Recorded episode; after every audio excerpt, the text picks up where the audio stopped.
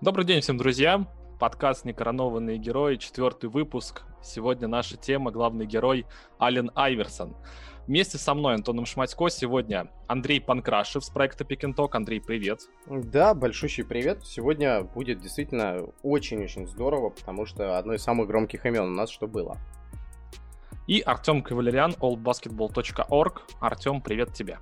Привет, ребят. Да, поговорим об одном из самых знаковых игроков нулевых ну и Ален Айверсон, действительно, в первую очередь, когда мы слышим это имя, это очень громкий персонаж начала нулевых годов в американской поп-культуре. Конечно, многим он знаком и на постсоветском пространстве, особенно в России, потому что в тот момент баскетбол начал обретать да, свои вот эти моменты популярности именно в этой стране. И, конечно же, Ален Айверсон, который влюблял своей игрой, был очень неординарным баскетболистом в эпоху все еще больших игроков, он доказывал, показывал, что можно быть небольшого роста, но при этом доминировать в лиге. Но прежде чем мы будем обсуждать его карьеру в NBA, я начну а, рассказ с школьной, э, школь, школьных годов из университетской карьеры.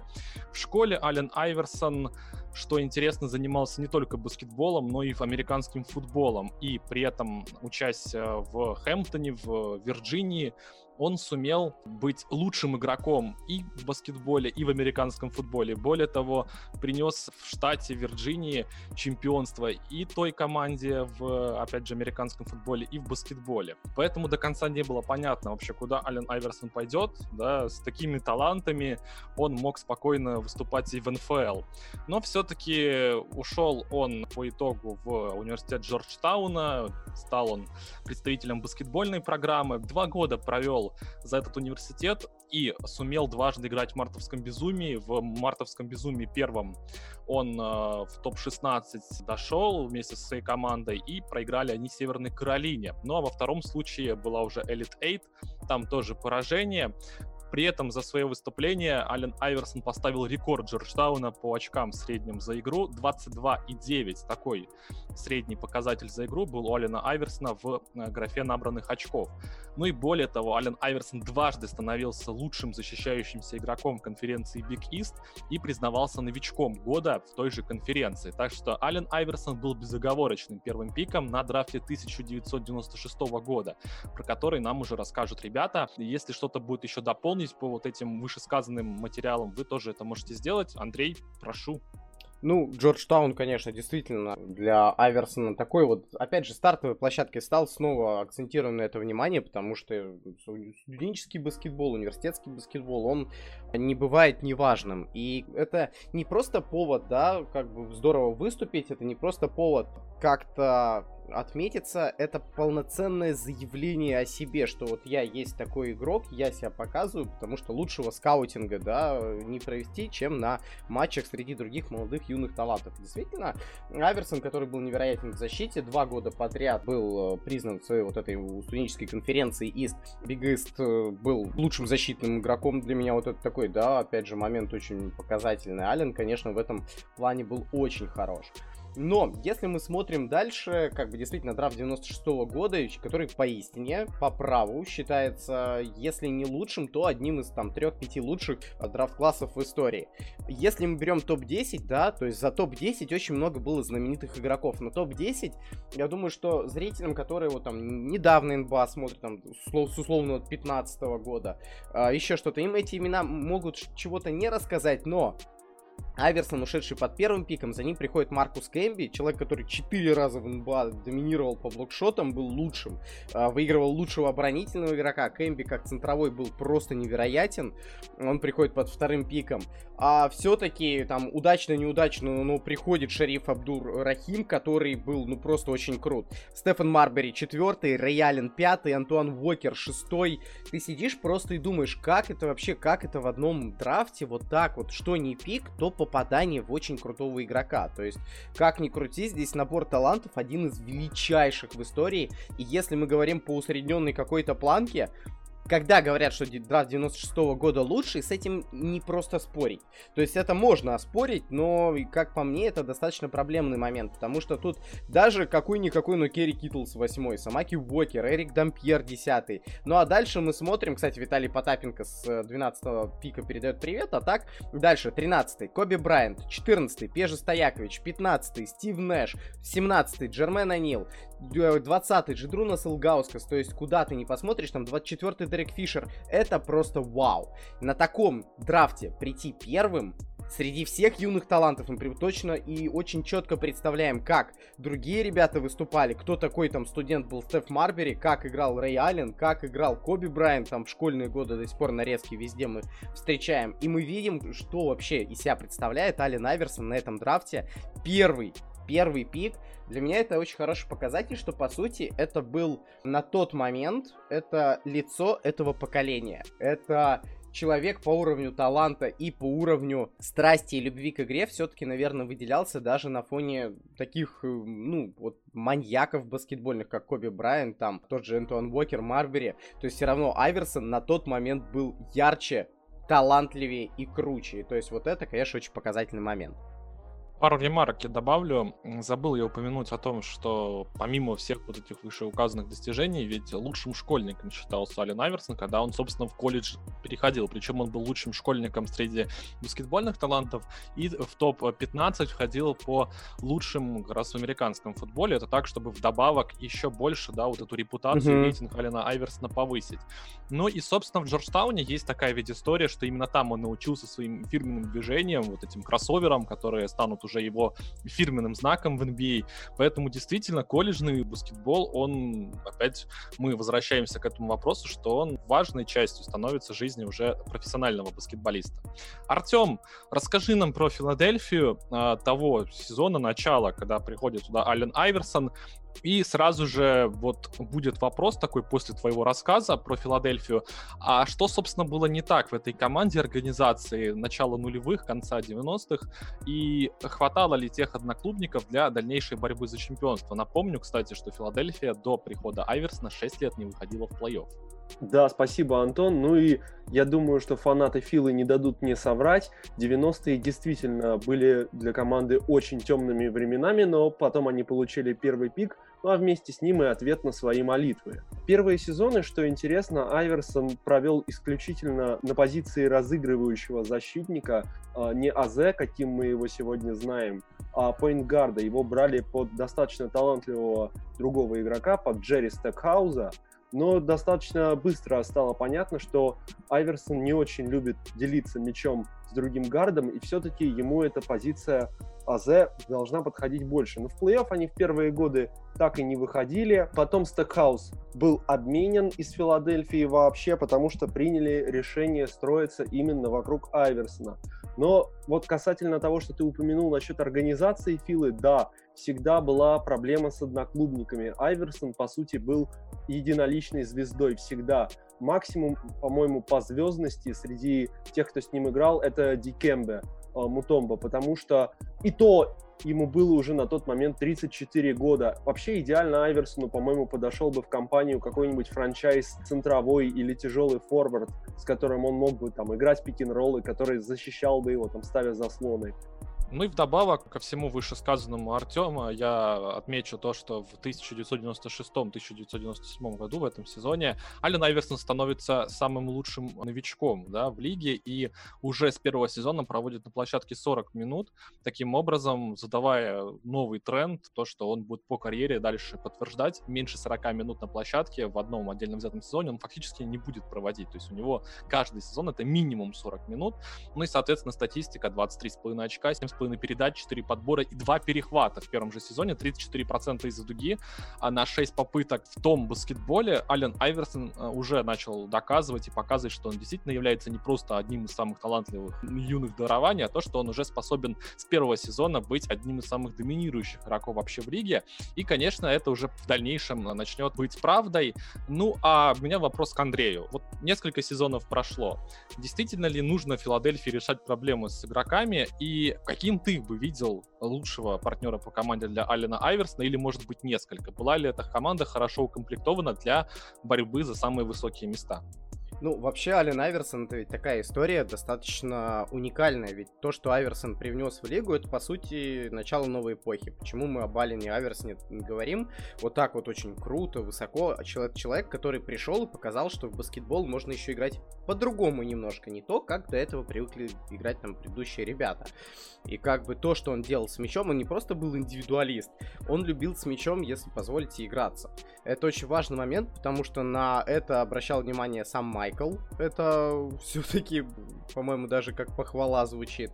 Вот. И когда ты вот видишь такого игрока, по сути, новой формации, ты задаешься вопросом, о чем мне с ним делать?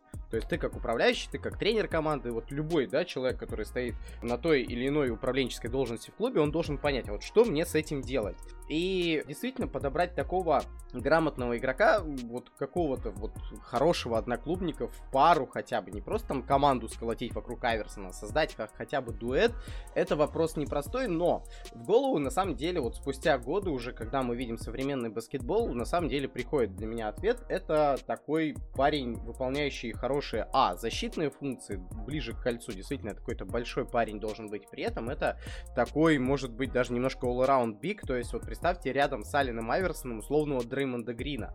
Я просто объясню свой выбор, то есть я, я понимаю, что это сейчас метафизика, и мы вообще тут говорим о каких-то невероятных вещах, нереальных, но я почему такой выбор вот объясняю для Алина Айверсона, человек, который ставит заслоны, человек, который будет награждать его хорошими передачами на своей половине, будет держать почти с первой по пятой позицию в защите, да, где-то не пропускать ближе к кольцу, быть хорошим, хасловым, таким же, как Айверсон, заряженным игроком. У меня есть ощущение, что у Айверсона всегда не хватало первые годы по духу такого же товарища по команде. И как бы вот сказать, что тут виноват менеджмент, потому что к нему какого-то второго игрока не подцепили, говорю, очень трудно. Ну а попробуй найди такого второго. Ален Айверсон, который приходит и новичком уже забирает все бразды правления себе 23,5 очка колотит, а бросает больше всех в команде 20 раз. Там Джерри Стекхаус, который как бы уже звезда, он бросает на 4, ну, он делает на 4 броска меньше, набирает 20 очков. Как бы да, на там хороших процентах, там Стекхаус хорошо играет, но Айверсон приходит, 7,5 передач, 2,1 переход перехвата Айверсон, по сути, на своей позиции, еще и будучи маленьким игроком, ростом, ну, чуть больше, чем метр восемьдесят, он начинает доминировать. И доминировать таким образом, которого никогда не видели. Все немножко так за голову-то схватились. И вот мы открываем сезон 97-98, мы видим, что уже попытки какие-то перестановки есть, да, тут какие-то, по сути, там появляются имена, исчезает Джим Джексон, тут пытается очень там ярко выстрелить. Но на, на деле же, вот первые годы, хоро- хороший вопрос от Антона, потому что первые годы я не могу сказать, что у Алина Айверса Андерсона был прям очень классный, хороший рядом одноклубник, может быть, за исключением Тео Рэтлифа, который действительно вот выполнял те функции, которые и рядом Айверсону нужны. Потому что Айверсон будет до черта набирать очков, он будет отвечать за нападение команды. Как ни крути, он очень неплохой плеймейкер, в районе пяти передач у него там, ну, всегда все-таки было. Первый сезон вообще 7,5, и он плюс-минус может награждать передачами очень неплохими э, товарищи по команде. А вот не пропустить. Аверсон очень хорошо оборонялся наверху, еще что-то. Вот вопрос всегда был ближе к кольцу, либо чужому, либо своему. И тут уже вот такой вопрос, что нужен был большой. Тео Рэтлиф с этим справлялся, но играл всегда там по 50 матчей. То есть бедный Тео Рэтлиф никак не мог нормальный сезон провести. Потом появляется Дикембе, уже про которого Артем сказал. Но Дикембе действительно появился поздно, потому что Мутомба, хоть и в 34 выглядел, блин, неплохо, все равно надо вот отдавать себе отчет, что, ну, это не то, как бы чего мы там ждали. Допустим, в сезоне 2000-2001 закончу вот на этом. Год, когда уже поехали ребята в финал, мы по пути, наверное, команды тоже сейчас быстро с вами пробежимся, но там, допустим, появились такие ребята, как Назар Мохаммед, как э, Раджа Белл, там еще вот к этому моменту в команде появились. Раджа Белл, мы помним, один из великих защитных специалистов, но это его первый год. То есть, и у меня из того, что я вижу, у меня есть ощущение, что Айверсону просто не повезло с одноклубниками по таймингу, что либо их не туда приводили не тогда, либо они были слишком молодые слишком старые. Потому что вот под Айверсона собрать команду на тот момент 2000-х годов было очень-очень непросто. Тебе надо было понять, как под игрока новой формации, а что, что рядом с ним будет работать. Это, по сути, все, что ты не пробуешь с Айверсоном, это эксперимент. И он либо проваливается, либо приносит успех. И, наверное, здесь стоит все-таки отдать должное Филадельфии, которая уже после первого сезона Айверсона в команде понимает уровень таланта своего игрока и понимает то, что с ним э, что-то можно сделать, что-то с ним можно выиграть. И в любом случае, внимание, эта франшиза приковывает, болельщики работы очень э, стремительно скупают билеты для того, чтобы посмотреть на Алина Аверсона уже во втором сезоне. Многие просто сходят с ума. И действительно, как бы это и внимание для команды 76-х, и это уже какие-то определенные амбиции начинают вырисовываться. Поэтому летом 97 -го года приходит в команду Лэри Браун, которого из э, Индианы, которая дважды да, в финал конференции выходила, угу. как раз его оттуда поперли. И понимая, что есть такой хороший наставник, Филадельфия моментально включается за борьбу за этого специалиста, и Лэри Браун приходит в Филадельфию. Это уже как минимум хороший вариант. Плюс выше указанный Андреем Тео Рэтлиф, Дикембе Мутомбо в дальнейшем, мы на драфте Раджа Белл. Это были хорошие действительно выборы, и команда начала как-никак укомплектовываться. Дальше нас ждет первый плей-офф у Филадельфии, это сезон 98-99, и, кстати, очень неплохое выступление в конференц Semifinals. Вот я хотел бы, чтобы по сезонам 98, 99 и 99-00 нам немножко рассказал Артем, и высказал тоже мнение насчет того, как он видит вот эту команду с началом Ларри Брауна. Вот такая новая эпоха. Ведь я немножко, опять же, по статистике пробегусь. Команда плотно в топ-15 по нападению оказывается. Понятно, что здесь во многом Ален Айверсон способствует, но с учетом организации команды она также в топ-5 топ-6 постоянно держится по защитному рейтингу уже в первые два сезона. Артем, тебе слово. Да, спасибо. Ну, я думаю, что Ларри Браун для любителей баскетбола это человек, который не нуждается в представлении. Это действительно один из лучших тренеров, который до Филадельфии был наставником в Индиане, в Клиперс, э, в Сан-Антонио, в Нью-Джерси, ну и своей работы и в университетах он славен. Ну и да, достаточно громкий был выход в плей-офф в сезоне 98-99, в том самом локаутном сезоне, если вы помните. Когда, выйдя с шестого места, Филадельфия положила в первом раунде достаточно убедительно, причем со счетом 3-1, а, Орландо Мэджик. Потом, правда, налетела на Индиану, которая была с Реджи Миллером все еще во главе, разумеется. Но Орландо тоже, в общем-то, тогда была достаточно сильная команда с Ником Андерсоном, с Биджей Армстронгом, во главе с Чаком Дейли. Ну и, естественно, Пенни Хардовой там присутствовал. То есть достойная была команда, которая на многое могла рассчитывать. Вот так вот достаточно громко Айверсон с ней расправился. Но, тем не менее, против Индианы уже усилий его не хватило совершенно. Но это был первый выход Филадельфии в плей-офф за много лет, поэтому, да, город влюбился, наверное, уже тогда окончательно в Алина Айверсона. Ну и немного улучшила Фила свои показатели в сезоне 99-2000, поднялась до пятого места. Ну и снова там в шести играх отлетела от все той же Индианы которая, ну, тогда достаточно хорошо котировалась. Индиана с Реджи вообще очень долго была контендером. Я надеюсь, мы в другом выпуске это обсудим. Но, тем не менее, чего-то не хватало этому составу. Да, и вот как раз от чего не хватало, мы этот момент уже немножко обсудили, но команда потихоньку сыгрывается, Ларри Браун уже несколько лет с Алином Айверсоном работает, и вот он сезон 2000-2001, тот самый прорывной, в котором Ален Айверсон, по итогам которого получит MVP в борьбе с Коби Брайантом, причем Алену Айверсону довольно уверенно отдают голоса, и вот на самом деле вот эта эпоха, да, доминирования игрока ну, там... ростом 6,0, я, угу, я, если она только позволишь, там все-таки Коби далеко было, они с Тимом Данканом боролись за награду а, в сезоне 2000-2001. Да, я просто это уже так немножко такая подвязочка к угу. их дальнейшему сражению, а, но тем не менее действительно правда. Коби Брайант и Ален Айверсон, их такая не то чтобы даже вражда, а просто соперничество, оно будет в финале NBA происходить. Но до этого был очень интересный момент. Про регулярный сезон и про Алина Айверсона, я думаю, ребята вам расскажут, но я вот хочу остановиться на чем? На моменте плей-офф, потому что у Филадельфии был очень сложный такой проход в финал. У них было сначала там 3-1, а, с Милоки, если не ошибаюсь, потом 4-3 и 4-3 еще раз. То есть у них полуфинал и финал конференции были в семи матчах, и очень тяжело Алину Айверсону, которому и так по 40 минут приходится играть в регулярном сезоне, да, он уже себя зарекомендовал как выносливый парнишка, который, ну, в принципе, способен играть хоть по 48 минут, потому что он, как мы знаем, не особо любил тренироваться, а вот в матчах принимать участие, это да. Поэтому вот Филадельфия подошла в таком состоянии к финалу, мне кажется, что немножко все-таки подустали все ребята, и морально и, конечно же, физически.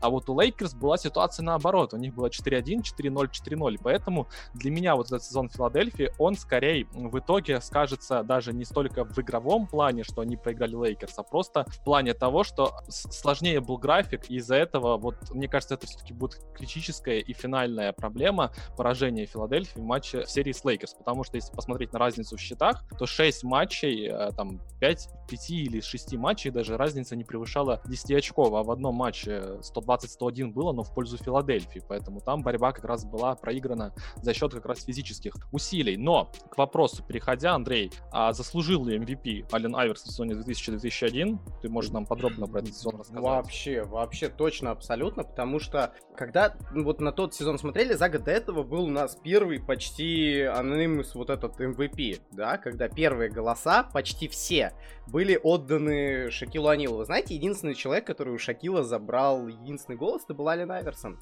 В сезоне 99-00, вот за год до этого, Айверсон уже всех влюбил в себя. То есть, действительно, вы хорошо сказали. Я даже быстренько вот эту статистику приведу. С учетом локаутного сезона я бы смотрел не на победы с приходом Лэри Брауна, а на процент побед. Потому что, ну, в соотношении это все-таки важно.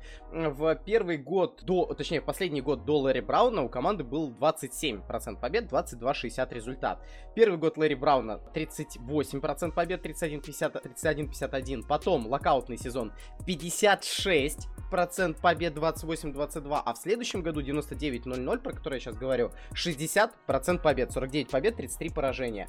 И там Айверсон полноценный, полноправный лидер команды, Лэри Браун вокруг него очень неплохо команду строит, и как раз таки у вот тот год, когда Шакил мог стать первым безоговорочным MVP, один голос был отдан Алену Айверсону, там, конечно, своя история, но когда выбирают из всех остальных Айверсона, не Кевина Гарнета, который был очень хорош, за которого отдали все вторые голоса почти, не Алонзо Морнинг, за которого отдавали вторые и третьи голоса абсолютно все, даже Карл Мэлоун там еще бился за эту награду, но нет, отдали за Алина Айверсона, который в гонке за MVP тогда занял седьмое место. И то есть вот это для меня показательный вариант, потому что Ален уже на свой э, вот этот вот момент становился такой иконой.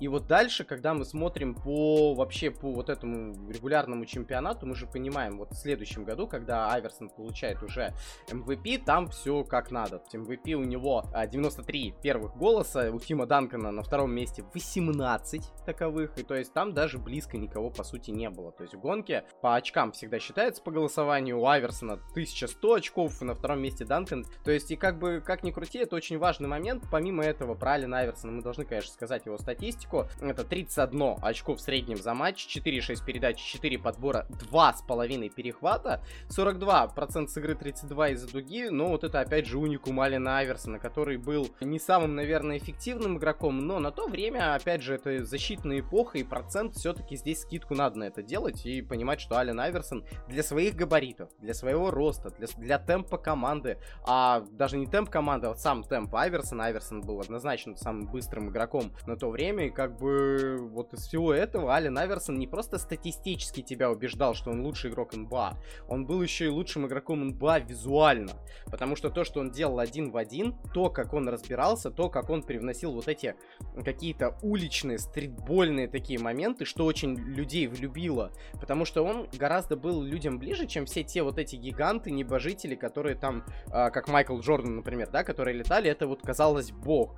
А Ален Айверсон казался вот таким своим, каким-то уличным, таким вот стритбольным чуваком. И, естественно, когда он еще и лучший игрок в лиге, ему MVP отдают вообще без всяких проблем. Ну и вот, когда ты смотришь, действительно, вот правильно Антон хорошо отметил, та гонка в плей-офф, она, наверное, укрепила Айверсона. То есть вот я очень здесь сильно убежден, что Ален Айверсон в умах и глазах людей закрепился благодаря плей-оффу 2001 года. Потому что Индиана Пейсерс, обыгранная в первом раунде 3-1, это все-таки, простите меня. Дальше действительно все правильно отмечено. 4-3, 4-3 против Торонто и Милуоки. Милуоки и Торонто тех лет, да, вы понимаете. Торонто это предыдущий наш товарищ Винс Картер с э, очень хорошими моментами, неудачными бросками и так далее. А те Милуоки были до сих пор первой по offensive рейтингу командой и одной из самых быстрых топ-10 команд по темпу. Те Милуоки Бакс, обыграть их 4-3, это очень, ну, достойно. Вот, поэтому Филадельфия с этим справилась. Филадельфия вышла в финал и сразу же, сразу же в первом матче грохнула Лейкерс в гостях, и люди схватились за голову. Потому что та победа Филадельфии в гостях, она, ну, по всей Америке люди скупили все газеты, там было, ну, то, что происходило, это был какой-то вау, это шик, это кошмар. Вот тут это тот самый момент, когда Айверсон неотделим от культуры, от медиа, его баскетбол, он не может обособленно смотреться. Мы должны смотреть на Айверсона через э, призму, наверное, какого-то вот этого вожделения людей, которые тогда за ним наблюдали. И, конечно, финал дальше закономерно Лейкерс 4 игры подряд берут, потому что Фил Джексон, потому что команда сильнее, чем команда Филадельфии, но вот этот подвиг Алена Айверсона в первом матче, знаменитое перешагивание через Тайрона Лю, это, конечно, то, что Айверсона вознесло вот уже просто на пьедестал вот таких любимцев главных в Национальной баскетбольной ассоциации. Да, и, наверное, я дальше Артема спрошу, во-первых, про этот момент. Кажется ли тебе, что за счет физических больше данных Лейкерс удалось выиграть эту серию у Филадельфии, потому что Филадельфия банально выдохлась к финалу? Там, если мы посмотрим первые три матча, то они все заканчивались с разницей не больше, чем 10 очков. И, как я уже, да, отмечал, там Шакил О'Нил 10 передач, которые выдает, как бы они стараются больше играть за счет ну, такого прагматизма. Но это Фил Джексон этим, в принципе, и был прославлен. А это первый вопрос, который я тебе хочу задать, Артем. Второй вопрос — это касаемо Алина Айверсона и того, почему люди его еще так полюбили, помимо вот э, всего вышесказанного нами, что он действительно был уникальным игроком. И, по сути, это ведь второй уникальный игрок с эпохи Майкла Джордана, то есть после самого Майкла. И, опять же, это маленький игрок, то есть это не там легкий форвард, не уже большой какой-то. Тем более эпоха действительно начала меняться после ухода Майкла Джордана и даже во время еще там, пребывания, там Хаким Ладжуон уже доказывал, что действительно вот эти большие, как бы они в эпоху Майкла Джордана на самом деле доминировали, просто Майкл пришел вот такой. И не кажется ли тебе, что действительно культ Алина Айверсона, он был связан с тем, что действительно люди хотели видеть еще одного такого нереально доминирующего игрока, как Майкл Джордан, и Ален Айверсон, по сути, вот в этом сезоне э, был, ну, наверное, наравне с тем праймовым Майклом Джорданом. Вот такие два вопроса я тебе хотел бы адресовать. А, да, спасибо, Антон. Массивные достаточно вопросы, но я попробую сейчас на них ответить. Касательно первого, а, нужно помнить, по-моему, что в Филадельфии 2001 года в плей-офф только два человека, ну, помимо Айверсона, естественно, два человека набирали больше 10 очков в среднем за игру. Это Аарон Макки, который в том году получил награду как лучший шестой игрок, и Мутомба. Они оба набирали 14,5 и 14 очков соответственно. Все, больше никто за 10 не перешагнул. Дальше там у Эрика Сноу 9 и дальше по нисходящей это все. Ну а кроме того, не было глубины состава. Потому что фактически Филадельфия играла в шестером. Вот это вот э, Айверсон, Маки, Мутомбо, Сноу, Тайрон Хилл и Джумейн Джонс. Все. У них, э, конечно, был Раджа Белл, который выстрелил неплохо и который тогда уже начал сдерживать Коби, как он еще это будет делать в следующие годы, но не было глубины у Филы. В то время как у Лейкерс совершенно потрясающий состав, есть помимо Коби и Шака, есть достаточно много прекрасных игроков, в том числе ветераны из Чикаго, Хорас Грант, Рон Харпер. То есть есть варианты. У Филы вариантов нет. У Филы или Айверсон затащит, или ничего не получится. Фила была обречена на провал в финале, да. вот подытожу. Тогда ко второму вопросу с Майклом Джорданом, вот насколько это было большим откровением, то, что вот Ален Айверсон может взобраться вот так высоко. Безусловно, потому что э, вот уже мы говорили о том, что у Алина Айверсона рост 183 сантиметра. Там, несмотря на дикий атлетизм, это скорее антропометрия разыгрывающего. Но еще я думаю, что надо учитывать вот эту историю его жизни. Я не буду в это вдаваться сейчас очень сильно, потому что не совсем об этом передача.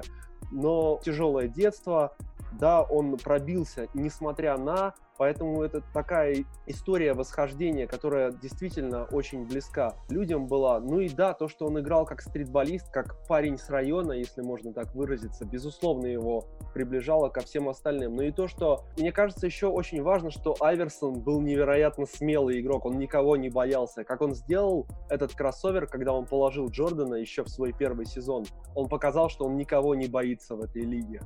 И вот О. так дальше все и было. Надо пойти и поставить через шаг, а он пойдет и поставит. Надо умереть на площадке, чтобы выиграть. Айверсон умрет.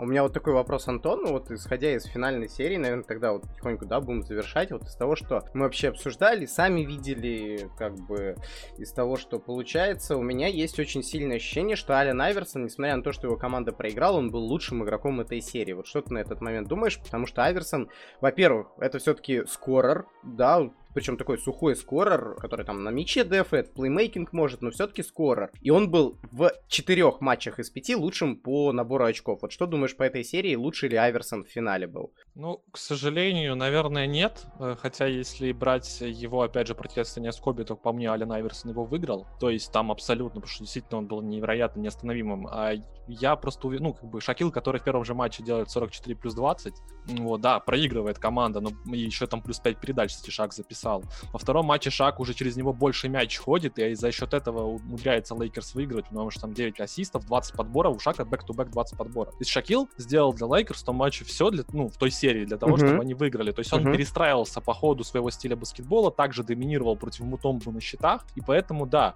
Ален Айверсон, безусловно, мне кажется, если бы даже Мутомба был действительно помладше, если бы была глубина, как уже отметил Артем, я с ним полностью согласен, то мне кажется, Филадельфия могла бы соревноваться здесь. Филадельфия, наверное, проиграла, может быть, действительно не столько из-за физики даже, которую я отмечал, но столько из-за того, что разница в организациях, вот в подходе на, на этот момент просто так вот получилось, что Лейкерс действительно как организация, как команда была просто намного сильнее, чем э, Филадельфия. И вот Айверсон, как ни крути, не мог в одиночку это сделать. Можно ему только из-за симпатии отдать вот приз лучшему, да, самому ценному игроку mm-hmm. того финала, но, ну, как бы О'Нил он больше повлияет. Ну, да, больше. это безусловно, да. Нет, это абсолютно аргументированный, вот, правильный ответ, да.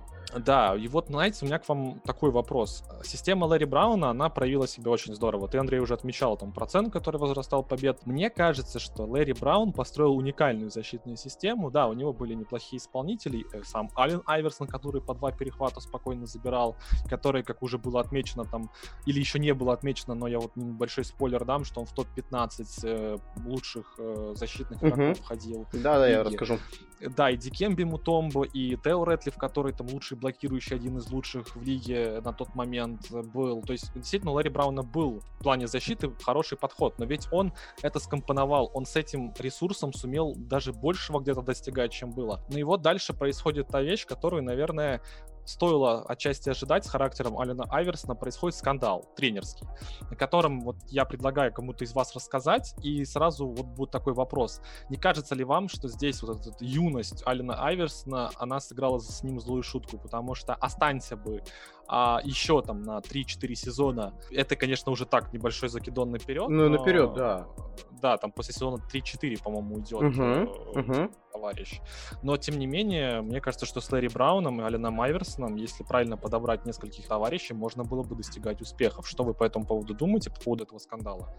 Я буквально, я, я буквально пару слов. То есть тут такой момент, Ален Аверсон, ты просто человек с скверным характером. Мы же это, ну, прекрасно понимаем. Это человек, который прекрасно понимал две вещи. Первое, ему, ну, он настолько хороший, он настолько выкладывается, что ему не нужны тренировки, мы это знаем, да, we're talking about practice, знаменитое интервью, это первый. А второй момент, это история вот это, с, даже с Лэри Брауном, ведь он, у него не самые идеальные отношения были. И, вы помните, матч всех звезд, если я не ошибаюсь, это был 2000 2001 год, когда Айверсон получил MVP матч всех звезд, и первым делом он начал кричать, где мой тренер, где мой тренер, где Ларри Браун. И то есть тут вот эта история, она, она вот немножко противоречивая, потому что сам Айверсон противоречивый, потому что сам Айверсон вот с характером его, я не сказал бы, что это юношеский максимализм. В сезоне 2000-2001 ему все-таки было 25. Здесь не юношество, здесь именно характер человека скорее. И когда мы вот эти все вещи наблюдаем, Айверсон вот такой. И то, что Лэри Браун с ним вот с таким смог сделать, это однозначно плюс Лэри Брауну и однозначно минус в адрес Аллена, который потом уже, да, там что-то с, с характером не получается, но э, вообще вот из всего исходя, тут, наверное, момент просто стоит отмечать еще какой, что а сам Ален Айверсон, мне ощущение было, что он начал понимать, ведь если мы, да, наперед, вот как Антон сказал, чуть-чуть смотрим, там же, наоборот, процент побед стал падать. Почему и Лэри Брауна убрали? Почему и сам Ален Айверсон, мне кажется, раз, ну, просто, извините меня, разосрался со всеми и ушел, потому что он увидел, что процент побед падает, количество побед падает. С выходом в плей-офф начинаются проблемы.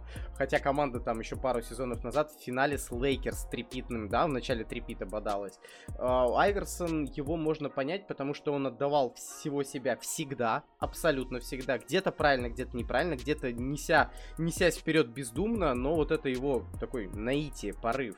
Просто команда не выигрывала не потому, что Ален Айверсон плохой, а потому что вот эти эксперименты, а это все-таки эксперименты с Айверсоном до сих пор были, они привели к тому, что команда стала играть хуже. И Айверсон просто не выдержал. А, Артем, можно ли по характеру Айверсона сравнить с Джорданом в плане того, что он хотел побеждать? Не кажется ли тебе, что роль генерального менеджера Филадельфии в сравнении с генеральным менеджером Чикаго здесь была все-таки важна. И на этот момент вот, да, все-таки или характер Айверсона, он действительно был противоречивым настолько, что он не позволял выигрывать э, именно на длинной дистанции. Я согласен, конечно, что это очень противоречивый характер. Я думаю, что это по отношениям с Ларри Брауном очень видно, потому что у них так чередуется любовь и ненависть взаимная, потому что Айверсон, да, говорил, что это лучший тренер, с которым я работал, но в то же время, когда они были вместе, еле-еле Браун заставлял его тренироваться. Кстати, он единственный, кто этого от него добивался, потому что дальше уже все тренеры Филадельфии вообще с Айверсоном не справлялись. Ни Рэнди Айерс, ни Крис Форд, ни даже Морис Чикс, с которым изначально у Айверсона были достаточно теплые отношения, но там даже они в плей-офф уже перестали выходить. Я думаю, что сравнение с Джорданом оно не совсем правильное по характеру, потому что Джордан, он хладнокровный, он когда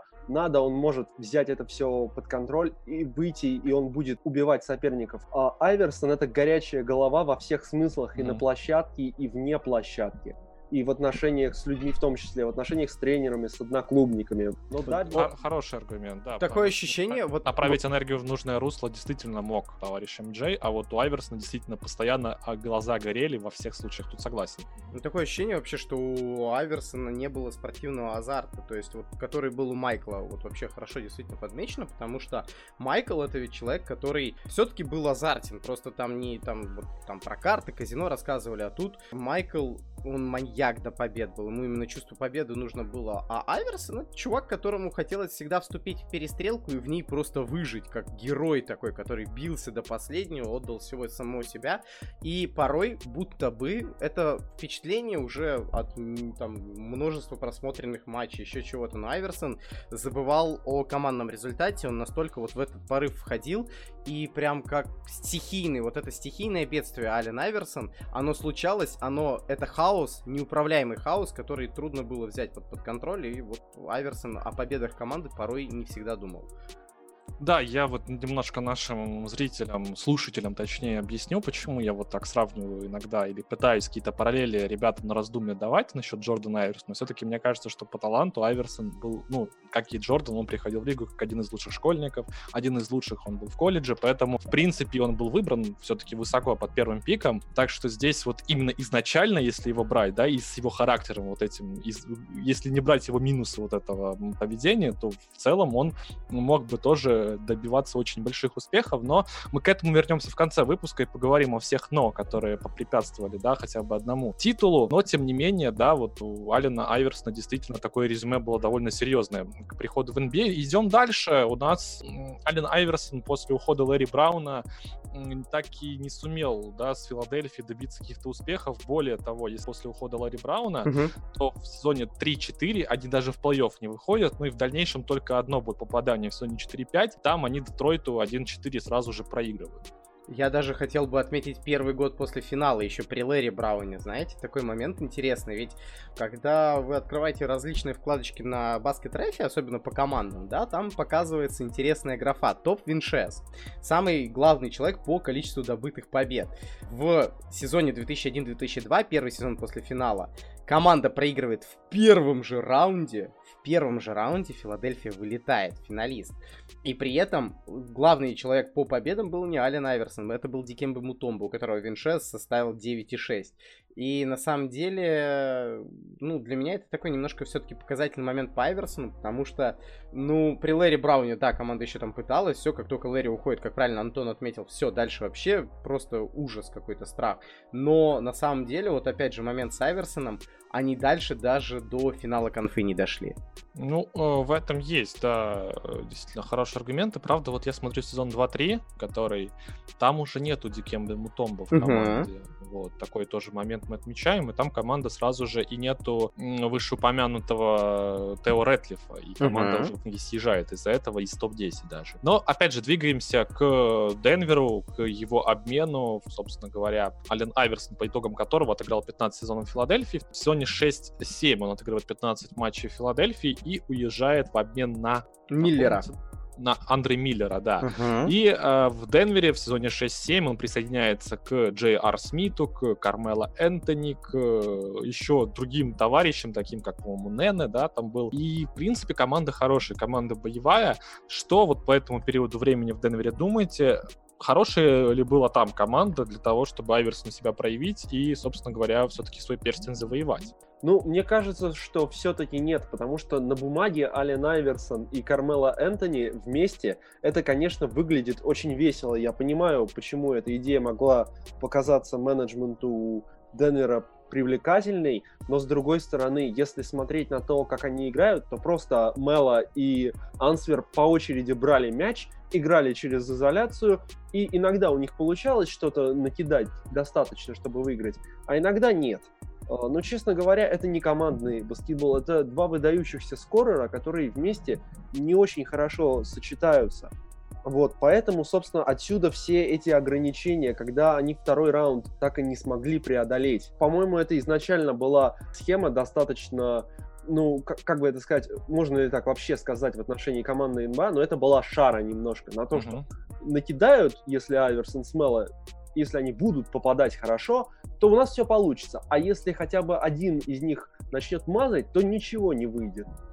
Ну, авантюра такая, да, опять же, там вроде бы Стив Блейк на ПГ, то есть понять на самом деле логику менеджмента, если честно, можно. Потому что все-таки, как ни крути, есть разыгрывающие, да, есть, э, опять же, сами и Кармелла, и Ален, это не совсем такие глупые ребята, которые вот дали им мяч, они как бык на красную тряпку несутся в кольцо. Они все-таки будут бросать, они все-таки будут пробовать там командой делать что-то, но они без мяча абсолютно бесполезны. И что Кармелла, и что Ален Айверсон, к сожалению.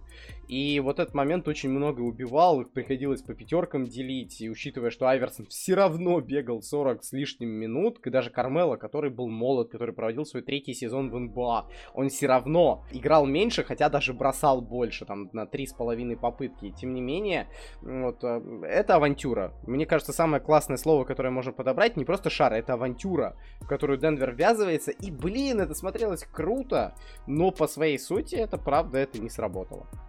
Я бы даже добавил, что еще, по-моему, очень важно, что Мела в защите... Ну, все знают, что Кармел Энтони не очень дружил тогда с защитой.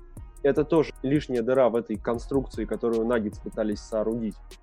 Ну да, и ну как бы тут еще такой момент, что когда мы говорим вот да про Денвер Наггет, все-таки там были и Маркус Кемби тот же самый, там были и Нена Хиларио, про которого Антон упомянул, Джер Смит, который все-таки да там что-то пытался, там, ну это тоже такой смешной защитник, Кеннин Мартин, то есть там были люди, которые вроде бы на защиту ориентированы, просто это настолько сухо сделанная команда, а, как будто вот люди наверху наплевали на то, как они между собой будут взаимодействовать.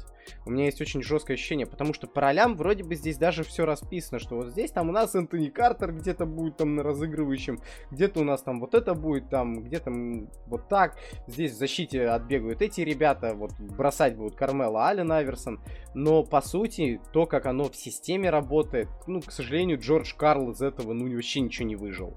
Это правда. Но при этом я бы, конечно, хотел отметить, что и в первом сезоне какие-то попытки, в принципе, были еще неплохие, потому что в серии Сан-Антонио, которые стали будущими чемпионами, Денвер, опять же, играл... То есть там 7 очков в первых четырех матчах была разница. Опять же, вот мы не больше 7 очков, мы отмечаем, что плюс-минус плотная игра, но стало решающим фактором в этой серии как раз именно защита, потому что команды так и не набрали ни одна за всю серию больше даже, чем 97 очков. И поэтому, да, 4-1 по итогу Сан-Антонио в последнем матче 93:78, то есть вообще в полной степени система Поповича, да, закрывает вот эти все возможности, и вот этот изоляционный баскетбол, он действительно оказывается не лучшим вариантом именно в плей-офф. Ну а в следующем году они встречаются с Лейкерс, и там уже вот эта система дает окончательный сбой и сигнал о том, что пора с Алленом Айверсоном что делать. Все-таки человек, который приходит в 31 год на позиции разыгрывающего, играющий 40 минут в среднем по карьере в команду. И, наверное, вот это тоже такой момент спорный. Я понимаю, что действительно система и подобрана правильно, то, что там по именам одно, а на бумаге это действительно сыграть сложно, но мне кажется, что еще важным фактором в этой истории было то, что Алену Айверсону 31 год на момент прихода в Денвер, и он уже по цифрам, в принципе, съехал, он уже там набирал 25 очков, а не 30, которые набирал на те же 42 минуты в среднем, которые он в Денвере бегал. Он уже был не так эффективен, то есть он и по карьере не был сильно эффективен, но и здесь он э, стал э, меньше приносить пользы, хотя, опять же, там в среднем по 7 передач отдавал, по пару перехватов делал. Ну и в итоге все-таки на старте следующего сезона в Денвере он отбегал три э, матча всего лишь и был обменен в Детройт Пистонс. Итого, вот какая для вас мотивация, да, точнее не для вас, для Алина Айверсона мотивация была переходить дальше в Детройт, да, вот именно есть ли у него какое-то желание еще играть в баскетбол, есть ли у него желание быть ролевым игроком, или все-таки уже а, пора задумываться об окончании карьеры. Какие вот у вас мысли по поводу вот таких обменов Алина Айверсона в дальнейшем? Вообще, на самом деле, я вот, если позволите, тут быстренько, да, начну, потому что по Айверсону и Детройту это ведь взаимо такая глава, где и одна сторона цепляется, да, за какое-то величие и попытку за чемпионство, и другая. Ну, у Детройта дела пошли на убыль очень сильно, когда мы говорим о Пистонс, ведь в сезоне еще 2003-2004 они выиграли Гайку, в сезоне 2004-2005 они вышли в финал, где проиграли Сан-Антонио, и дальше уже потихоньку по неспадающей. В шестом году финал конференции с Майами, в сезоне 6-7 они наткнулись на Леброна Джеймс, который вел команду в финал и ее туда вывел. И дальше это были Бостон Селтикс, точно так же в финале конференции, Детройт. Вот хорошо играющий, крутой Детройт. И у меня просто вот есть ощущение, что Детройт, когда столько раз напарывался на каких-то молодых или, опять же, на чемпионские какие-то коллективы, как Майами и Бостон, и Детройт думает, а кем нам усилиться, что нам сделать? И вот Антон сказал, да, что действительно хуже стал Ален играть, чем раньше, но это все еще был очень крутой игрок. Когда в Денвере он в предыдущем году набирал 26 очков э, на, кстати, лучшие свои там чуть ли не проценты реализации в карьере, 45 с игры 34 из-за дуги, 7 передач и 2 перехвата, подумать, что Ален Айверсон еще может приносить пользу, можно было. То есть сказать, что он, он, он все еще крутой. Да, не такой крутой, как раньше, это не праймовый Ален Айверсон абсолютно, но он все еще хорош. И попробовать последний шанс рискнуть и для Детройта это было неплохо. Этот обмен случается для Айверсона точно такая же история, потому что это коллектив с амбициями, это коллектив, который очень здорово и сильно смотрит смотрится, это Детройт, это культура, даже если позволить, это все-таки защитная культура, где нет яркой звезды, и вот Детройт, судя по всему, решил рискнуть и все-таки вот такую звезду себе взять. Но, как известно, это вообще не сработало, но это уже такой другой момент. Но если мы говорим о мотивации одной и другой стороны, и как бы для Алина Айверсона, есть, же, есть ли желание играть? Конечно, есть. У него возможность в такой культуре попробовать еще пободаться за гайку, которой у него так и не было. Ну и это еще был контрактный год Алина Айверсона. Артем, согласен ли ты с Андреем или у тебя есть другие мысли насчет Алина Айверсона? Действительно ли был шанс у него в Детройте зацепиться? И мотивация, опять же, играть оставалась у него а, во время прихода в Детройт, и вот здесь я немножко расширю этот вопрос, скажу, а после вот этой неудачи, была ли хоть какой-то намек на то, что действительно я еще могу в NBA быть? Да, я думаю, что была, безусловно, мотивация, и да, он пытался выиграть титул. Другое дело, что мне сложно представить себе более стилистически разные вещи, чем Детройт Пистонс нулевых и Ален Айверсон. Тем более менять Ченси Биллопса, системообразующего игрока того Детройта, на Айверсона, это, ну, честно это говоря, бред, немного да. странно выглядит, да. Потому что ну, мы все помним тех Пистонс, это защитная команда без ярких звезд, где никто особо не выделяется, э, да, из, э, из Волосов, из Сейшн Принц и, естественно, Чонси. А тут приходит Айверсон, отдайте ему мяч, он будет делать все броски ну, Детройт просто так не играл. И именно то, что он играл по-другому и приносил успех. Но Детройт, в общем, э, сам э, виноват. Не, не стоило руководству принимать это решение, как мне кажется. Но да, в принципе, опять-таки, как и с Денвером, на бумаге все шансы были. На бумаге это выглядит хорошо. Но ну, вот э, это, это хороший ты момент подмечаешь, потому что вот представьте, если бы поменяли Хэмилтона, не Биллопса, а Хэмилтона. Хэмилтон был лидер по броскам в той команде, Хэмилтон был чуть ли не главным скорером. И Биллопс это был как не просто система образующий игрок, это был клей, который все вот эти частички в Детройте, он их вот держал вместе. Они обменивают этого игрока, это очень хорошую вещь, Артем подмечает прямо на 10 из 10. И Айверсона сюда пихать, это глупо вместо Биллопса. Поставьте Айверсона к Биллопсу, может быть вот что-то тогда получится. Поменяйте Рипа Хэмилтона, что-то сделайте, потому что, ну, как бы этот эксперимент, он на бумаге вообще не получается в итоге. И даже на бумаге. То есть не просто там мотивация команд, опять же, понятно. Они за гайку обе цепляются, уже что угодно готовы делать. Просто у Детройта такая безнадега началась. И они вот, ну, давайте хотя бы с Айверсоном попробуем. А Айверсон еще хуже играет. Если Айверсон и Кармела, я понимаю, что там одному 30, другому 20, там 2-23, и они все еще могут там что-то, да, вместе попробовать сделать. Айверсон где-то Кармела может научить. А тут-то что они сделают, если Ричард Хэмилтон в 30 лет, это далеко не Кармел Энтони в 22, и Ален Айверсон, которому уже 33, а не 30. Это абсолютно разные истории, и с Детройтом это, конечно, антиутопия какая-то. Я, кстати, думаю, что Айверсон рядом с Чонти это тоже не очень хорошая идея, потому что Чонти нужен мяч чтобы ну, делать да. то, что он делает. Да, тоже верно, тоже верно. То есть это даже в любом случае авантюра, но просто да, это Детройт правда. в отчаянии просто уже был после стольких неудач, когда все близко, но чего-то не хватает. Они просто пошли all-in, а all-in не удался. Ну и по сути это был последний сезон для э, Алина Айверсона, потому что 28 игр он успел сыграть в сезоне 9-10 за две команды, Мемфис и Филадельфию, и как показала практика, ну, ничего. Ну, в Филадельфии он, да, он пришел просто попрощаться уже, да. Да, на... да, да, там фактически вот действительно такой красивый момент с возвращением был. Ну, а потом он еще, если не ошибаюсь, успел в Бешикташе поиграть или как-то там засветиться, потому что вот... Э, да, правда, это правда. Да, ну и по лиге Big 3 мы тоже успели заметить, что Ален Айверсон там несколько лет назад тоже активно там, принимал участие, даже тренер. А, но этот момент уже такой. После карьеры мы обсудили игровую карьеру в NBA, а, основные моменты отметили. Теперь же хотелось бы обсудить э, влияние Алена Айверсона на афроамериканскую культуру и на вообще вот э, там, связь с хип-хопом его. Артем, насколько ты, да, вот э, опять же считаешь, что Ален Айверсон повлиял, потому что, опять же, ты рассказывал про тяжелую историю, тяжелое детство Алена Айверсона, про то, что он через много каких преград перешел, и вот для тех людей, которые также там, в бедных районах Америки жили, в той, той же криминальной Филадельфии, стал ли он действительно каким-то э, вот таким показателем, иконой, для, на которую стоит там молиться буквально и следовать его примерам?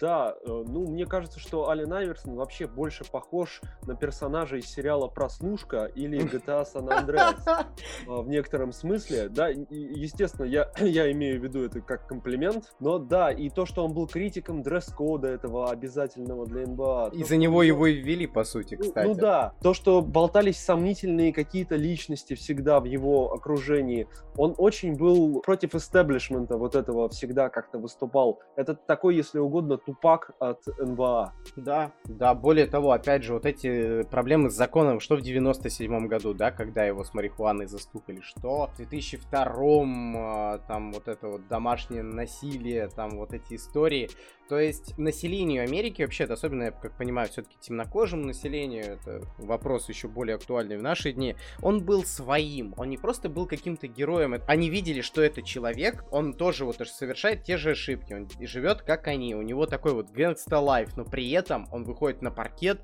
и делает то, что никто не может, и это для них вопрос мотивации, вопрос какой-то культуры и личного примера, вопрос еще каких-то вещей, то, как он с системой борется, он такой вот, опять же, это всегда очень э, харизматично, очень близко, когда какой-то человек такой борец с системой, революционер, то есть вот это Ален Айверсон, и когда на него смотрят, это, конечно, очень круто, и опять же, я бы хотел, наверное, вопрос поднять еще Ален Айверсон и его культ в России, ведь, по сути, Ален Айверсон это человек, который для России мало того, что, да, представлял культуру еще там что-то, это опять вопрос совпадения. Очень крутого, потому что, как мы помним, сезоны 97, 98, 99 у нас потихоньку начинался показ НБА вовсю, когда Ален Аверсон начинал зажигать. Да, Майкл был на высоте, Майкл там чемпионство выигрывал, но человек, который на экранах начал мелькать, мальчишки все там в России по советскому пространству смотрели на Алина Аверсона и просто говорили «Вау!».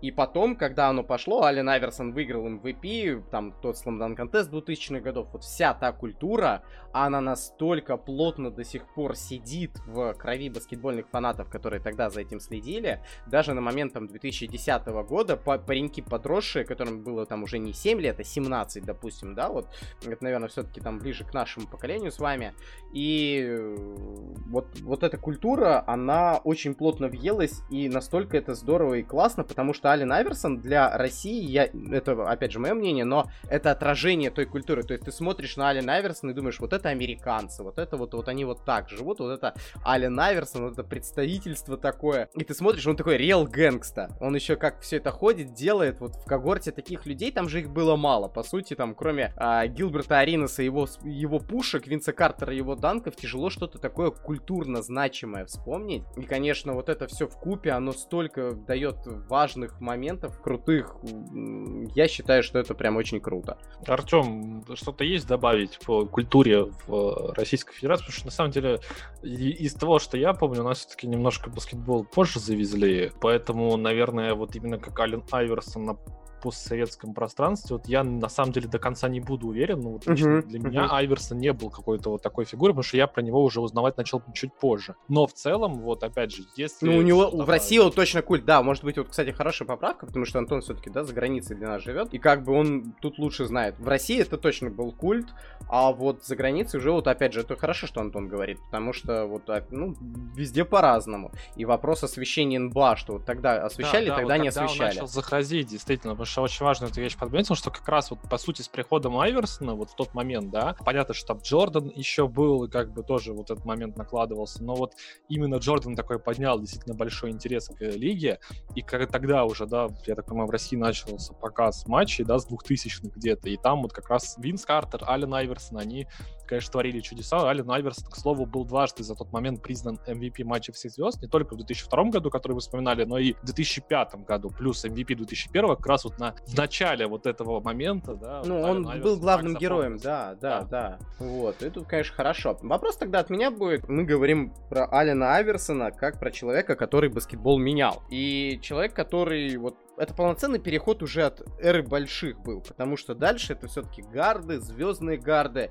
И Ален Айверсон как первый и до сих пор самый маленький MVP. Это человек, который доказал, что рост в НБА не важен. Это прям даже как цитата. И все-таки кроссоверы, агрессивный болхендлер на позиции атакующего защитника. По сути, он не просто для позиции своей что-то привнес новое, он все-таки привнес что-то для лиги. И то есть, когда мы говорим о значении, о вкладе в баскетбол, можно ли сказать, что вот именно стиль игры Алина Айверсона, он по сути такой же вот для него, для его карьеры, для значимости его карьеры, имеет такое же значение, как и заслуги. То есть титулы, награды, еще что-то. Для Алина Айверсона сам стиль игры, то, что он был новатором, это тоже значимая веха в его карьере, это тоже часть его наследия. Вот, Антон, ты что думаешь? Наследие 100%, потому что, опять же, кроссоверы, э, это вот дриблинг, это игра с мячом, то, как он действительно веселился, как ты уже отмечал слова самого Майкла, что действительно, ну, человек получал удовольствие. Вот с мячом, когда находился, ну, это, это просто, вот, знаешь, такой цирк, но в хорошем, опять же, понимании. То есть он действительно кудесником был с мячом. И э, да, для наследия не только там какого-то локального, но и глобально для NBA это стало, опять же, путем для Кайри Ирвинга, который в дальнейшем, да, вот продолжает наследие. Может быть, уже даже переплюнул Алина Айверсона в этом, но именно Аллен стал в этом первооткрывателем. Ну и плюс, конечно, его скоринг. Э, это один из лучших скореров в истории лиги, по мне опять же, не знаю, мог, могут тут быть разные моменты, но карьера у него просто длинная получилась. Но на позиции вот разыгрывающего защитника, куда он приходил с таким ростом, так здорово и успешно набирать очки. Понятно, что он играл много, но по мне, опять же, вот уникальность его была в том, что действительно в эпоху больших, вот еще на стыке вот, этой, вот этих перехода, он показывал, как можно набирать разными способами очки, проходить под кольцо, после шикарного дриблинга бросать средние, хорошо бросать трехочковые, ведь по карьере у него хоть и 31%, но у него были сезоны, где он 34 попадал. Ты уже здорово отмечал, что это было все во время защитных моментов, поэтому наследие, не, опять же, вот редкий даже момент, когда и культурное наследие, и игровое, оно перевешивает то, что он до... то, чего он добился.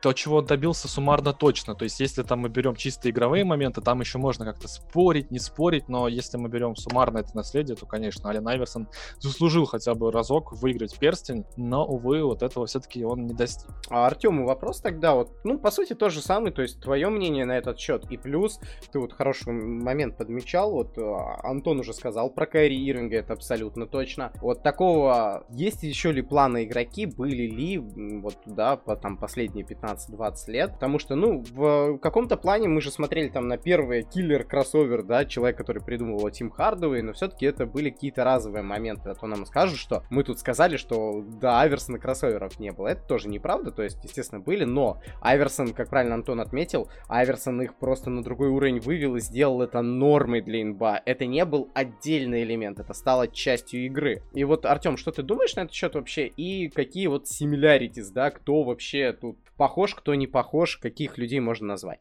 Да, здоровский вопрос. Я только сразу оговорюсь, что в отличие от Антона, я бы, наверное, Кайри не поставил бы mm-hmm. Айверсона, даже несмотря на то, что у Ирвинга есть гайка, а у Айверсона нет. Но мне Не-не, что... по части дриблинга, Антон по части дриблинга по, имел а, в виду. По части дриблинга, а, да, мне кажется, что Айверсон это такая часть вот этой революции гардов, результаты которой, ну, мы сегодня наблюдаем. Ну и мне кажется, надо уникальные некоторые вещи отметить, что несмотря на противоречивый характер, как он был любим фанатами всегда, его вплоть до 2010 года, когда уже он перестал быть, наверное, все-таки суперзвездой как игрок, его все равно обожали, его все равно выбирали на матч всех звезд регулярно. Настолько это... Вызывать такую фанатскую любовь, это тоже отдельное умение.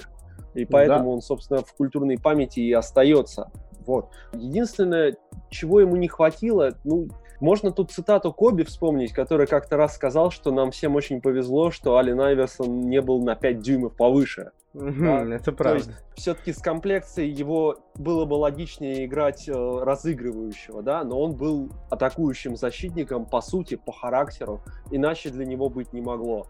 У меня вообще есть ощущение, вот тут, если мы, да, начинаем переходить уже по итогам, вот я смотрю на все, вот мы открываем, да, опять же, ту же самую вкладочку Basket Ref, карьера Алена Айверсона. И все, что я смотрю, я вижу, что, а чего от него еще ждать? Человек, который бегает всю карьеру 40 минут, который, естественно, к 30 там годам уже начинает немножко сдавать, потому что это физика элементарная, тело человеческое, у него всегда есть какой-то лимит. Вот, но помимо этого всего, все, что было вокруг Алена Айверсона, это такой большой эксперимент один. В любом месте. Денвер, Детройт, начало первые годы Филадельфии, там даже эксперимент вроде бы даже как удачный был, учитывая финал с Лейкерс. Там как бы, да, то, как команда пробивалась и опять же выигрывала там сложные матчи в основном благодаря Алену Айверсону. И как бы вот ты смотришь на это все, и сам Ален попадал в такие ситуации, это не та история, когда там травмы его сгубили, это не та история, когда там еще, да, что-то получалось, не получалось, это та история, когда Ален Айверсон очень попадал в ситуации такие, благодаря своей игре и стилю игры, которых просто до этого в истории НБА не было. И дальше вот пытались его там Кармела сунуть, пытались его в Детройт защитный засунуть, командный. Но все эти эксперименты почти всегда заканчивались неудачей. И вот этот эксперимент вокруг вообще карьеры Алена Айверсона, это, конечно, история по сути уникальная. Да, ну и я думаю, что в таком случае можно подводить итоги Тайры. его Эх. карьеры, да, и тайры, собственно, определять.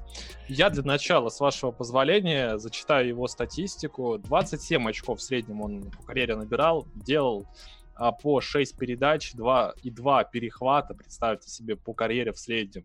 При этом собирал 3 подбора, бросал 31% из-за дуги, 42,5% с игры. При этом попадал с линии а, с процентом 78. Вот такой вот был Ален Айверсон. Провел он в лиге 14 сезонов, 21 года до 34 играл, что, в принципе, нормально, учитывая то, что на позиции поингарда, я в дальнейшем эту позицию еще как-то буду рассказывать, э, но уже вне выпуска, почему именно поингарда и будут э, вот такого стиля поингарда, атакующие защитники будут иметь недлинную карьеру в целом, до 15 сезонов.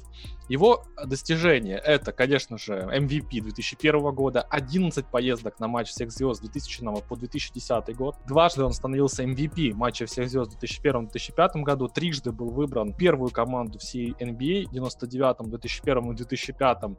Трижды был выбран во вторую команду, один раз выбирался в третью команду всей лиги. Новичок года 1997 года четыре раза был самым результативным игроком регулярного сезона 99 2001 2002 2005 Трижды лидер по перехватам во всей лиге с 2001 по 2003 год. Номер три Филадельфию вывела в честь Алина Айверсона. Ну и а, также его достижения по колледжу. Э, он был дважды лучшим защищающимся игроком 99 95-м и 96-м году. Вот так, друзья, вот такой у нас Ален Айверсон. Сейчас вы определяете для себя его в пантеоне атакующих защитников, да, подумайте хорошенько, а я лично выскажу свое мнение. Для меня Ален Айверсон — это человек, вот, да, если мы будем не только вот сейчас пантеон его вводить, а еще и объяснять, э, считаете ли вы все-таки, что он заслуженно или незаслуженно получил гайку, то для меня это первый человек, который по игре вообще вот я не представляю, вот каким чудом Алену Айверсону именно по игровым качествам не удалось завоевать титул. И вот единственное, что, опять же, отличает профессиональный спорт и баскетбол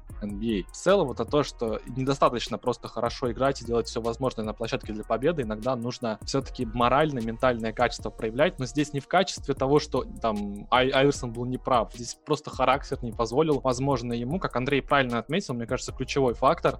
Айверсон, ну, как бы он готов был выиграть перестрелку, но он не был, ну, не было у него какого-то особого желания именно выигрывать чемпионство. То есть он никогда не заявлял о таких амбициях. Он как бы не хотел быть там великим, каким-то одним из величайших игроков, там кому-то что-то доказывать. Он просто действительно был обычным парнем, да, который пришел в лигу, и он просто показывал, что он круче всех. Вот, в принципе, это, наверное, возможно, отчасти помешало Альну Айверсу. Ну и, конечно, невезение банальное с тем, что действительно попадал не в нужное время вот в те команды, которые он попадал. То есть попади он просто в другое время в Филадельфию там или в условный Денвер на три года раньше придя, там еще когда Кармело только там первые свои шаги делал, когда, возможно, команда смогла бы подстроиться более удачно. Но нет, так не получилось, так не свезло. Поэтому, друзья, выскажите свое мнение по этому поводу и, конечно же, Пантеон, куда вы занесете Айверсона, а я уже закончу. Когда мы говорим о позициях, тут очень важный момент, да, опять же, не all-time, в all-time там критерии очень жесткие, просто среди всех игроков в истории, а вот когда мы говорим про позицию, то особенно с шутингардами тут для меня очень очевидно, потому что, ну, Майкл это недосягаемая величина на этой позиции, абсолютно недосягаемая, то есть, э, чтобы его обойти, это хотя бы нужны перевес хотя бы в одном из э, достижений, да, то есть больше титулов, больше еще каких-то моментов, быть главным причем в этих в этих командах титульных. То есть Майкла переплюнуть, ну, почти нереально. А рядышком Коби и Уэйт прям очень плотно чешутся до последнего, да, потому что, ну, мы понимаем, это мультичемпионство, это MVP финалов, это М, там MVP, там регулярки у Уэйда, к сожалению, не было, но у него были MVP матчи всех звезд, он был с командой там национальной, э, лучшим игроком MVP э, чемпионатов мира и Олимпиады. То есть, как бы вот здесь это момент очень важный. Но Ален Айверсон это строго для меня Тайр 2, Почему? Потому что мало того, что достижение, мало того, что революция, человек очень недооценен по части защиты. Вот я напоследочек это оставил, потому что он, как минимум, 5 раз в своей карьере был одним из 15 лучших обороняющихся игроков вообще в лиге. Он все время выходил в лист гонки за Defensive Player of the Year. К примеру, в сезоне 2002-2003, да, как бы казалось бы не самым удачным, когда у команды уже там многие вещи расходились, Ален Айверсон занял шестое место в гонке за лучшего обороняющегося. Тогда Бен Боллес выиграл, но послушайте, кто были выше. Мэтт Уолл Пис, Кевин Гарнетт, Тим Данкан и, конечно же, Даг Кристи, который в Сакраменто тогда играл, и он обошел Алена Айверсона только потому, что Кристи просто дали пару первых голосов. И все. И то есть, по сути, сказать, что там Дак Кристи на голову выше оборонялся, чем Ален Айверсон, нельзя. Да, Дак Кристи там, может быть, действительно оборонялся именно индивидуально на контестах. Там лучше, опять же, вспомнить матчапы Коби Брайанта, Дак Кристи его держал. Вот, но Ален Айверсон, именно если брать его рост и вспоминать, что он был как разыгрывающий поначалу, разыгрывающий, который в то время оборонялся лучше, их было ровно два. Это Гэри Пейтон и это Джейсон Кит все. Ален Айверсон вот настолько хороший. Когда мы говорим об Алене Айверсоне, действительно тяжело говорить о достижениях, потому что вокруг его карьеры было очень много неудач. И я считаю, что Гайку он выиграл не потому, что там... Ну, естественный характер не позволил, да, тут по-любому. Но я считаю, что вот эти эксперименты вокруг него, они сыграли большую роль негативную, чем сам характер Алина Айверсона, который, ну, там, что-то кому-то не давал. Дайте ему сначала команду, а потом, если в этой команде он себя плохо проявит, тогда уже да. Сказать, что что даже с Дикемби там была невероятная команда, к сожалению, нет. То есть мы даже с вами посмотрели, что по уровню ротации там же комплекс проблем был. Антоном отмечены усталость и физика, да, сколько серий было в 2001 году. И а, Артем отметил, ну, короткую ротацию. А это в купе все же друг на друга влияет. Короткая ротация, усталость по 7 матчей в сериях. То есть как ни крути, Ален Айверсон это точно строго Тайр 2. Современные болельщики очень любят говорить о том, что Джеймс Харден превзошел Алина Айверсона э, как бы, да, и уже там двигает Дуэйна Уэйда, но чтобы в пантеоне наверху на первом тайре кого-то двигать, это надо хотя бы гайку выиграть, а чтобы Алина Айверсона подвинуть, надо вот посмотреть на вкупе на игроков. И для меня Ален Айверсон недвижим здесь. Почему? Потому что это все-таки помимо MVP там, да, это новичок года, это двукратный MVP матча всех звезд, 7 символических сборных, 3 чемпионство по перехватам, столько высоких мест в голосовании за лучшего обороняющегося игрока. Ален Айверсон в своем роде это тувей игрок. Пока, к сожалению, да, учитывая там эффективность, неэффективность Хардена, я то, что я вижу здесь у Алина Айверсона, это тоже ведь очень похожая история. И местами Айверсон для своей команды делал гораздо больше и выводил ее в финал. Гораздо более слабую команду, чем то, что было у Джеймса Хардена. Поэтому Ален Айверсон-то верхушка, может быть даже первое место начала Тайра второго. Среди атакующих защитников, конечно же. Я думаю, что, Антон, я воспользуюсь твоей идеей насчет промежуточных тайеров, потому что рука не, не прорывается поставить Айверсона во второй, все-таки это слишком большая величина. Наверное, он в промежуточном у меня между первым и вторым, вместе с Реджи Миллером, такой небольшой спойлер на будущие выпуски, потому что я считаю, что человеку невероятно не везло, когда у тебя по карьере лучший одноклубник, это уже неоднократно упомянутый сегодня э, Мутомба, которому 34, он переломан вообще во всех возможных местах, это дикость. Потому что если бы он, например, это, конечно, уже сейчас из области альтернативной истории, но если бы Айверсон пересекся с Праймовым и Гуадалой, например, когда сам Аллен был еще очень хорош, или если бы Фила удачнее выбирала на драфте и имела бы, например, франчайза среди больших, я уверен, что один перстень Айверсон бы завоевал все-таки с этим человеком. Поэтому да, это промежуточный тайр, потому что слишком велико его влияние и культурное, и игровое, и в Филадельфии, где он практически икона, ну и в России, естественно, тоже, я бы все-таки это, это тоже в расчет принимаю. Ну и я тогда в завершение, друзья, я считаю, что вы очень здорово отвечали вот на этот вопрос. И я с... на самом деле согласен с вами насчет тайеров, вы очень аргументированно свою позицию высказали. Лично у меня Ален Айверсон это все-таки второй тайер. Я объясню этот момент одним фактором. Если бы не был такой Майкл Джордан в своей сути, с таким невероятным количеством достижений, то все-таки, наверное, бы Ален Айверсон вошел бы вот как раз в промежуточный тайер. Но в тайере один Майкл Джордан среди шутингардов это топ-1, потому что ну его рядом даже кого-то поставить, ну, невозможно. При всем, опять же, уважении Коби Брайанту, но для меня вот Майкл Джордан это вот как бы там на шутингарде больше никого в первом тайере нету. Поэтому Ален Айверсон второй. Согласен, кстати, с Андреем по доводам э, с Джеймсом Харденом. Конечно, это отдельная история. Но Алена Айверсона, если посмотреть на команды, был Денвер, но был Денвер, когда ему уже было 31 год. Я хочу посмотреть на Джеймса Хардена, который будет в 31 году, какой у него будет состав и как он будет в этом возрасте выступать. Э, тем более, что у Джеймса Хардена на старте карьеры была очень хорошая команда, и он там мог набираться большого опыта. Но, опять же, это уже другой разговор. Я вообще считаю, что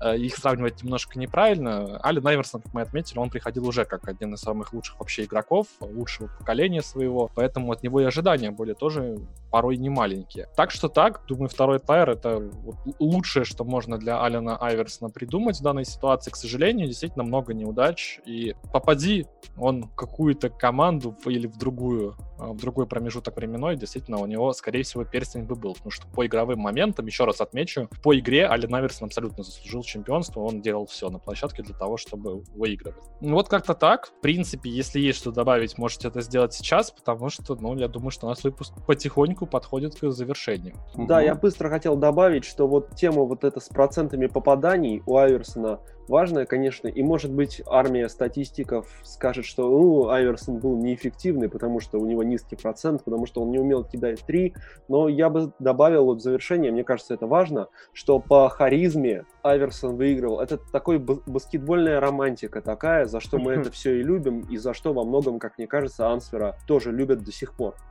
Ну, я Артема тут полностью поддерживаю. Более того, когда мы говорим о процентах а, Алина Айверсона, надо не забывать, что кто с ним рядом бегал, и когда соперник понимал, ну все, сегодня мы играем с Филадельфией, надо Айверсона держать. И Айверсон все равно через них набивал больше 40%, там ну, по три человека держали. Потому что, ну, остальных не надо держать, они ничего не могли. И как бы, когда мы такое видим, блин, это очень круто. И то, что Ай... Айверсон это герой, это вот такой народный любимец, человек, который совершал в каждом матче подвиг, и он влюблял в себя не своими достижениями, а тем, что он действительно не, не боялся. Это такой Давид, который сражался со всей НБА, которая вот представляла Голиафа. Ну, честно говоря, вот один, ну, буквально где-то в шаге всегда он был того, чтобы вот этой прощой отправить камень точно в лоб и Голиафа свергнуть.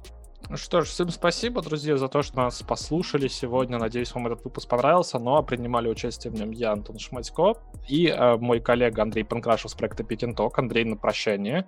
Да, всем спасибо, друзья. Ждем вас на следующих выпусках. Опять же, пишите комментарии, обязательно фидбэк от вас получать, э, что нужно, да, рассматривать, что не нужно, что бы вы хотели слышать, как формат, что. Поэтому обязательно в комментариях на ютубе оставляйте свои пожелания, мнения и, конечно же, конструктивную критику, мы для нее всегда открыты.